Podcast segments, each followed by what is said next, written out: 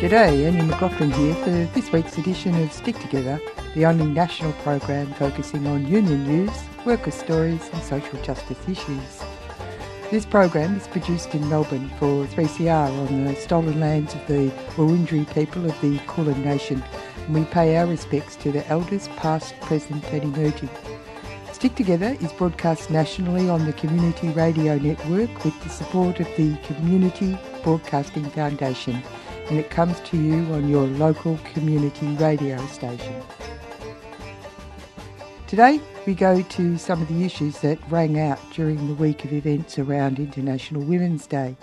The issue of safety at work and sexual harassment, the Respect at Work report, and the gendered pay gap, women missing out on equal pay for equal work. First up, a little from Jess Hill, investigative reporter and author, who was speaking at a University of Technology Sydney IWD event. Then a close up and personal experience of sexual harassment and fight back at a workplace with the Not Your Honey campaign. A word from Sally McManus, Secretary of the ACTU, the Australian Council of Trade Unions, finishing with a story of a person who pushed back for equality from the past.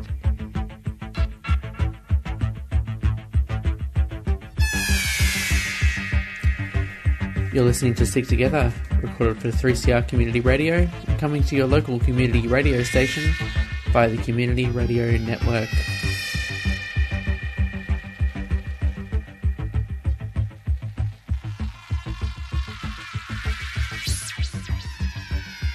Jess Hill is an investigative reporter and author of the book See What You Made Me Do Power, Control and Domestic Abuse. Here is a small part of her conversation with University of Technology Sydney Professor Saba Bebawi at an international women's event last week. She picks up the issue of the importance of the Respect at Work report for real change in Australian workplaces. You've written that, and I'll quote, it's no coincidence that here and overseas Me Too landed so powerfully in two fields entertainment and judiciary. There are two of the most influential parts of our culture. One establishes dominant cultural narratives, and the other decides what is socially permissible. End quote. So these are highly visible and high profile industries, and spotlighting them prioritizes the experience of privileged women building on what you've just said, how can we harness that same energy and scrutiny across all industries and institutions? Mm. Yeah, it's a good question. Um, and just before I like I um, answer that second part of the question, I think um, it has it has spotlighted more privileged women um, as a, as I point out in the essay, a lot of the women who have been me too'd or you know who have become high profile actually did not do so with their with any with their consent. Um, so their stories became public actually largely against their consent um, in in various ways where they were outed for political gain you know in the um, in the Geoffrey Rush case for example because a newspaper wanted to have a scoop and a front page didn't want to do the work to actually back it up. Um, so while it has prioritized the experiences of privileged women, those women themselves have um, been extremely disadvantaged by the spotlight that was put on them. Um, and it is actually quite unique about the Australian situation, just how few women who were written about in this context did so of their own volition. Um, the other thing I'd just say is that even though it's put the spotlight on the women, because of course we need a narrative and we need to hear about the actual people involved, I'd say that the actual the focus on these industries wasn't really driven as much by concern for the women, um, although that's not totally um, you know insubstantial, but more for the integrity of the institutions they were working for um, and and the influence of them. So in the judiciary, particularly, the shock to people who were not already, you know, aware of it, which was apparently most people within the judiciary um, and the judicial profession, that you know someone like Dyson Heydon could could be um, so predatory and known to be so predatory um, was largely connected not to the just to the you know up and coming you know graduates that that he had um, harassed and turned off working in the law but the fact that somebody in that position could be of that character was a paradigm shift for people. Um, in entertainment i mean it's it's obvious because it's these are people that for for a lot of people are um, either heroes or you know occupy a, a myth making part of the, the, of Australian culture um, and and have and the people who are really having a huge influence on the cultural narratives that we hear or don't hear you know. So that and not to mention the fact that i mean in the arts and entertainment industry outstrips all other industries by a country mile in terms of the prevalence of sexual harassment. And that's for both men and women. So it's 81 and 83%, respectively. Um, I think it's women and men, slightly higher for men who have been sexually harassed within the arts and entertainment industry. Like, you know, we were very upset by the idea that a third of, um, of I think, women speaking and uh, working in uh, federal parliament had experienced that. Um, and I would never be uh, I would never like endorse politicians applying a whataboutery lens to you know the, a moment of their own accountability, but like the fact is it's it's a bit rich for the media to be sort of saying well that's terrible isn't it? You know they really need to do something about their workplace. Like you know our workplace is is the worst. Um so so that's why those high profile industries were also spotlighted. Um but how can we harness that same energy and scrutiny across all industries and institutions? That's what the Respect at Work inquiry did. That's that's why Respect at Work was so necessary. Um, it was um, supported by Kelly O'Dwyer, a coalition minister who was very invested in in this type of um, in seeking progress across all industries. Um, and obviously Kate Jenkins, who has been, I think, one of the best sex discrimination commissioners we've ever had, um, who has taken this moment and leaped on it, um, ensuring that this does not just become a cultural flashpoint that we refer back to with interest in decades to come, but is a moment when this these reforms got bedded down. Um, the respect at work inquiry and the way the recommendations which have to be taken as a whole cannot be sort of sliced and diced in the way that the government has tried to do. Um, if we just look at that central recommendation the positive duty for employers to prevent sexual harassment from occurring what that's saying is to put sexual harassment on the same par as workplace injury in terms of their responsibility to prevent it from happening in the first place and for so long, you know, for decades, the unions had to fight tooth and nail just to get employers to take responsibility for their workers on on site, um, so that they didn't get electrocuted or you know um, an arm cut off by a factory implement. You know, those sorts of gains were made at a time when there was very little interest in protecting workers' rights. They had that that had to be gained through decades of hard work. And what Kate Jenkins is saying is that this should not be, we shouldn't actually be spotlighting women at all. We shouldn't be waiting for victim survivors to have to come forward and complain. You know, we should be pre, like, we should be preventing it from happening. And here's how we can do it. And I think I read the Respect at Work inquiry cover to cover. It both horrified me um, and I am not easily horrified, having been knee deep in quite a lot of horror for a long time. But it was a new level of the sorts of things that that people are being subjected to in workplaces across Australia. Um, but the the extent of the recommendations and the application of that whole of systems thinking as to how to change workplaces in Australia is incredibly impressive. And does I think hold a real key, just like Susan Ryan's incredible pioneering work in getting the Sex Discrimination Act up in the, in the 1980s, holds such a key to us being able to really see movement on this so that women do not have to be, that, that, that no women's experience needs to be held up as the fodder for why we need to change anymore. You're on Stick Together, workers' stories, union news, and social justice issues. Our next two speakers are Chanel and Claudia from Honey Birdette. During, during the course of their time with Honey Birdette, both Chanel and Claudia have stood up and talked about their experiences of sexual harassment, which we know is a very brave thing to do. So please, would you give them a warm welcome?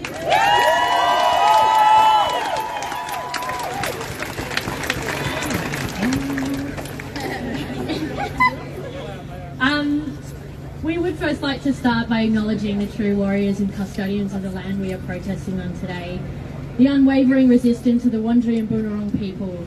Today we protest a march on these stolen unceded lands, and this is and always will be Aboriginal land. We would like to acknowledge additionally our trans sisters, disabled comrades, hardworking sex workers, migrant women, women who have sought safety and freedom across oceans, those living rough, and women who are incarcerated. IWD cannot be what it is without the inclusion of all marginalised groups. Our activism would be nothing without their leadership, and we stand in solidarity with all of you. I've been invited here today to share with you my own story of resistance. Claudia joins me today as a new ratbag recruitment to the union movement. This is her first meeting with the free movement.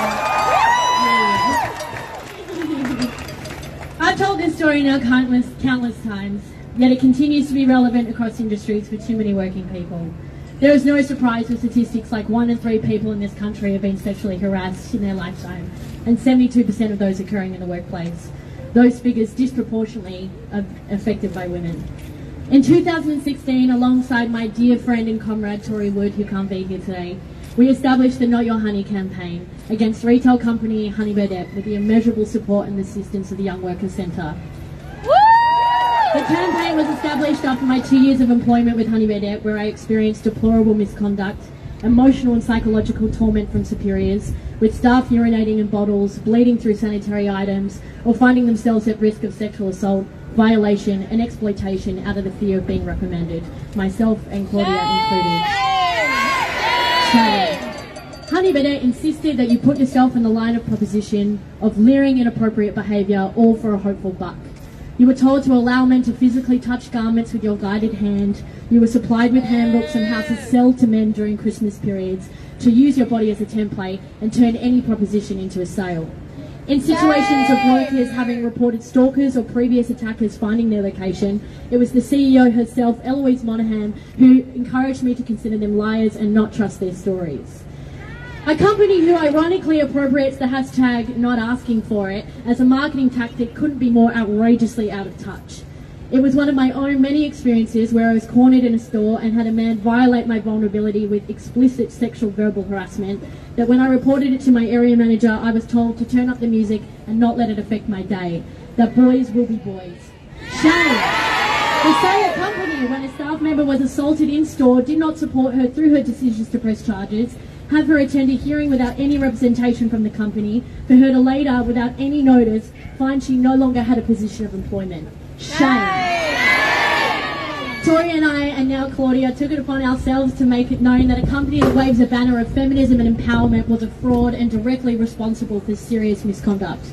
Through varying actions, we visited stores, collected signatures, delivered a six foot tall breakup letter, and an unforgettable moment of my own in 2016 burnt honey birdette bras on the steps of the State Library. Hell yeah! Over 20 media sources across the country covering our story, the Not Your Honey campaign attracted hundreds of previous staff sharing their identical experiences of unfair dismissal, violation, harassment, and assault with thousands of names of support accumulating every day, now with the pleasure of Claudia as well. With these efforts came 14 inspections across Victoria, finding that Honey Birdette were in breach of multiple health and safety laws, including within, sorry, um, in, in laws with infringements to implement the changes that we demanded. We saw this as a tremendous win. Not only did it forcefully have Honey Birdette take our issues seriously as women, but it connected workers with other workers, where all true solidarity begins and grows. It created a sense of autonomy, a sense of unconditional self-worth above any dollar. It comes from going through this that I was able to experience what it was like to step up, look directly into the eye of the patriarchy and say, fuck no, no more.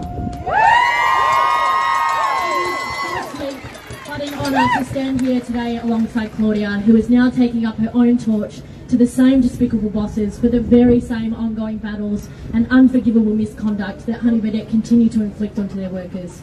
We never should have come this far, six years on, to still be sharing this common ground with Claudia and any other worker facing the same kind of injustice. But we sure as hell will stand here firmly, strongly, side by side, despite all odds, until we see permanent change and justice. It's collective action like the support we received through the campaign. It's the faces I see here today that made the Not Your Honey campaign the success that it was. It's the tools of solidarity that all of us here already hold because we aren't just having to live with the circumstances of this horrifically violent misogynistic world, but because from Parliament House in Canberra, from the Not Your Honey campaign to where we are standing today, we will not be compliant to those who perpetuate and allow this culture of abuse in our workforces because we refuse to accept those circumstances and decisions made for us, about us, and against us. Thank you.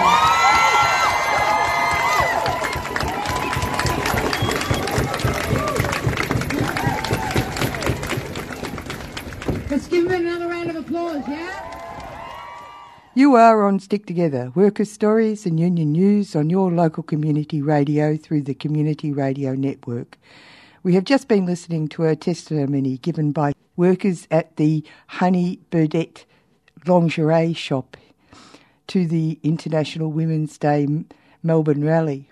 At the same rally, Sally McManus, Secretary of the ACTU, the Australian Council of Trade Unions, had this to say. Sally McManus, the Secretary of the Australian of Trade Unions.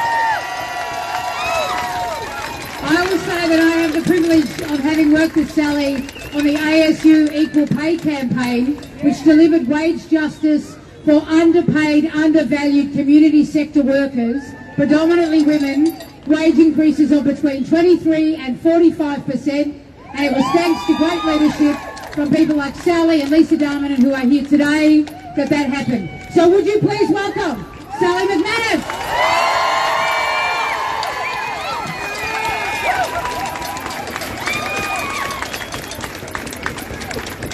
I want to acknowledge I'm on Wurundjeri land. Um, and you're looking pretty dapper. How about that? So, uh, sisters, comrades, a lot of people like to tell us that we've come a long way and we're almost near equality. Women are nearly near equality. They like telling us that quite often. And you wonder what time frame they're talking about. Like, are we talking about 60,000 years? Are we talking about 100 years? But let's be fair. Let's be fair for a moment. Over the last 100 years, and it's not been even for First Nations women or for migrants and for refugees, it's been, it's been a different, um, uh, a different experience. But I suppose it is true over the last 100 years. We have got closer to equality. We have. But history's not like a march, not like the march we're about to go on down the road past the Melbourne Club, do believe, back to Trades Hall, where inevitably we'll leave here, we'll leave here, and we'll end up at our destination. History only gets us there if we walk there, doesn't it? Or if we keep pushing now. It's not going to happen by itself. And what I wanted to say is this, is that yes, we've got closer, but we've stalled. We've stalled really badly. The gender pay gap has not moved now, really for 10 years. Violence against women has not got better over that period of time. Women still retire with less, much less, a million dollars less than men. On every indicator, we have stalled. I'll tell you what, we've had so many inquiries into this, so many over the years. Inquiries, we've had Senate, we've had ex- experts, we've had academics, we've had everyone look at this problem. Why is it that we've stalled? And now we've got reports In fact, one done by Kate Jen- Jenkins, 55 recommendations of things that need to happen. We've got plenty of other reports that tell us what needs to happen. We know what needs to happen now. We know. The, it, the problem is actually doing it, actually walking, actually marching the way that we've got to go. And why aren't we getting it? Because we've got a major blockage at the moment, don't we? His name is Scott Morrison.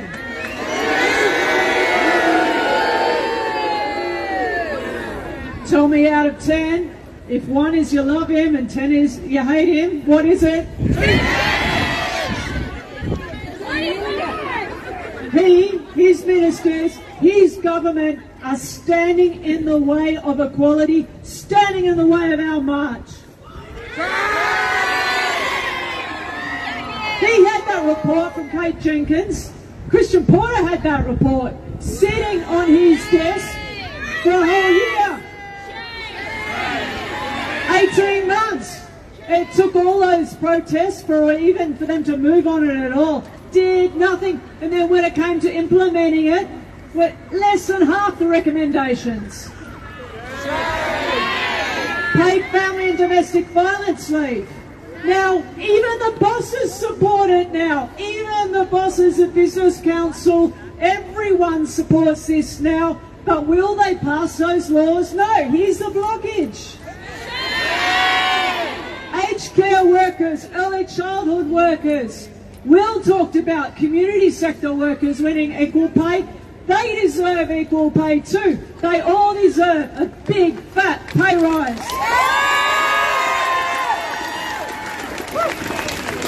Why is that not happening?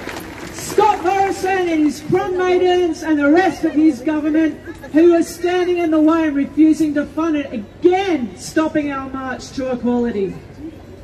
Beginning of the pandemic, they brought in free childcare for a very brief period of time. It shows governments can do it if they want to do it. But what was the first thing for them to stop?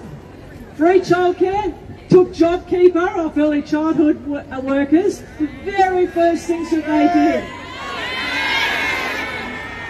Even the bosses and parts of the ruling class in this country are now saying bringing in free childcare will be great for productivity, great for the country. Everyone's saying that.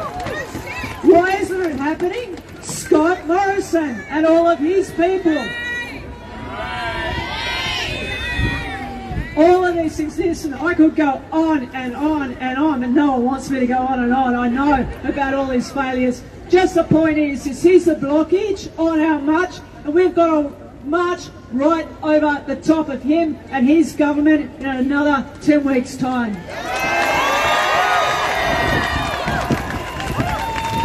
Now, I do believe there should be a chance, and there is a head chanter here. There is. And we've been trying to think about something that's really original, but sometimes the oldies are the goodies, aren't they?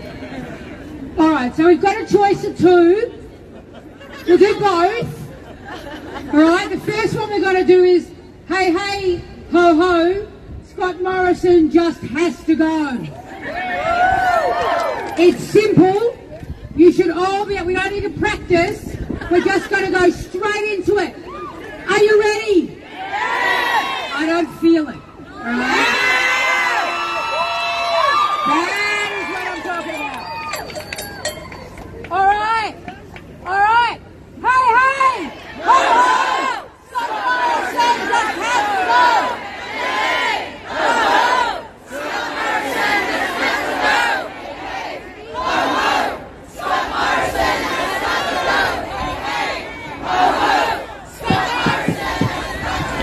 Hey, hey.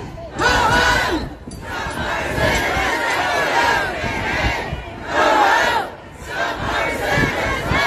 All right, that's not bad. That is not bad. But what I want you to do is I want you to feel the rage.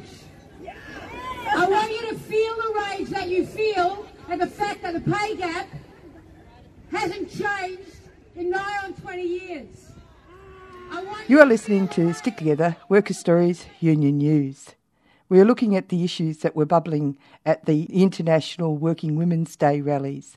The the issue of safety at work and sexual harassment, the Respect at Work report, and the gendered pay gap, women missing out on equal pay for equal work.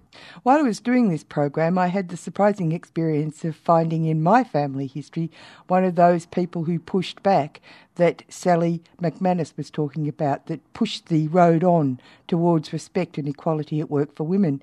It made me realise that it is all those people together, not talked about on a news story, but in their everyday work lives, that got us further in this fight. You will probably find someone in your history who stood up. This is Betty McLaughlin's story. Elizabeth Betty McLaughlin was the second of five children born in Brisbane in 1920. After leaving school, Betty worked for the public service, having placed 19th in the state out of 700 candidates. This was in 1937. She also joined the Queensland State Service Union of Employees. Betty's fight began when she was knocked back for promotion and appealed the decision.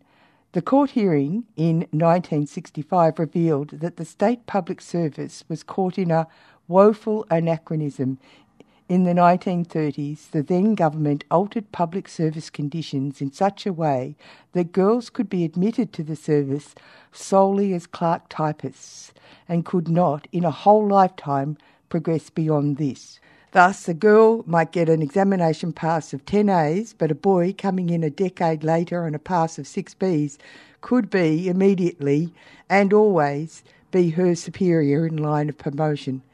Betty's case squashed this arrangement and she was promoted. In fact, she was elected executive of her union in 1978, the first woman to do so. One step at a time along a path full of mines. Say when women's rights are under attack, what do we do? What do we do? When women's rights are under attack, what do we do? What do we do? What do we do? What do we do? What do we do?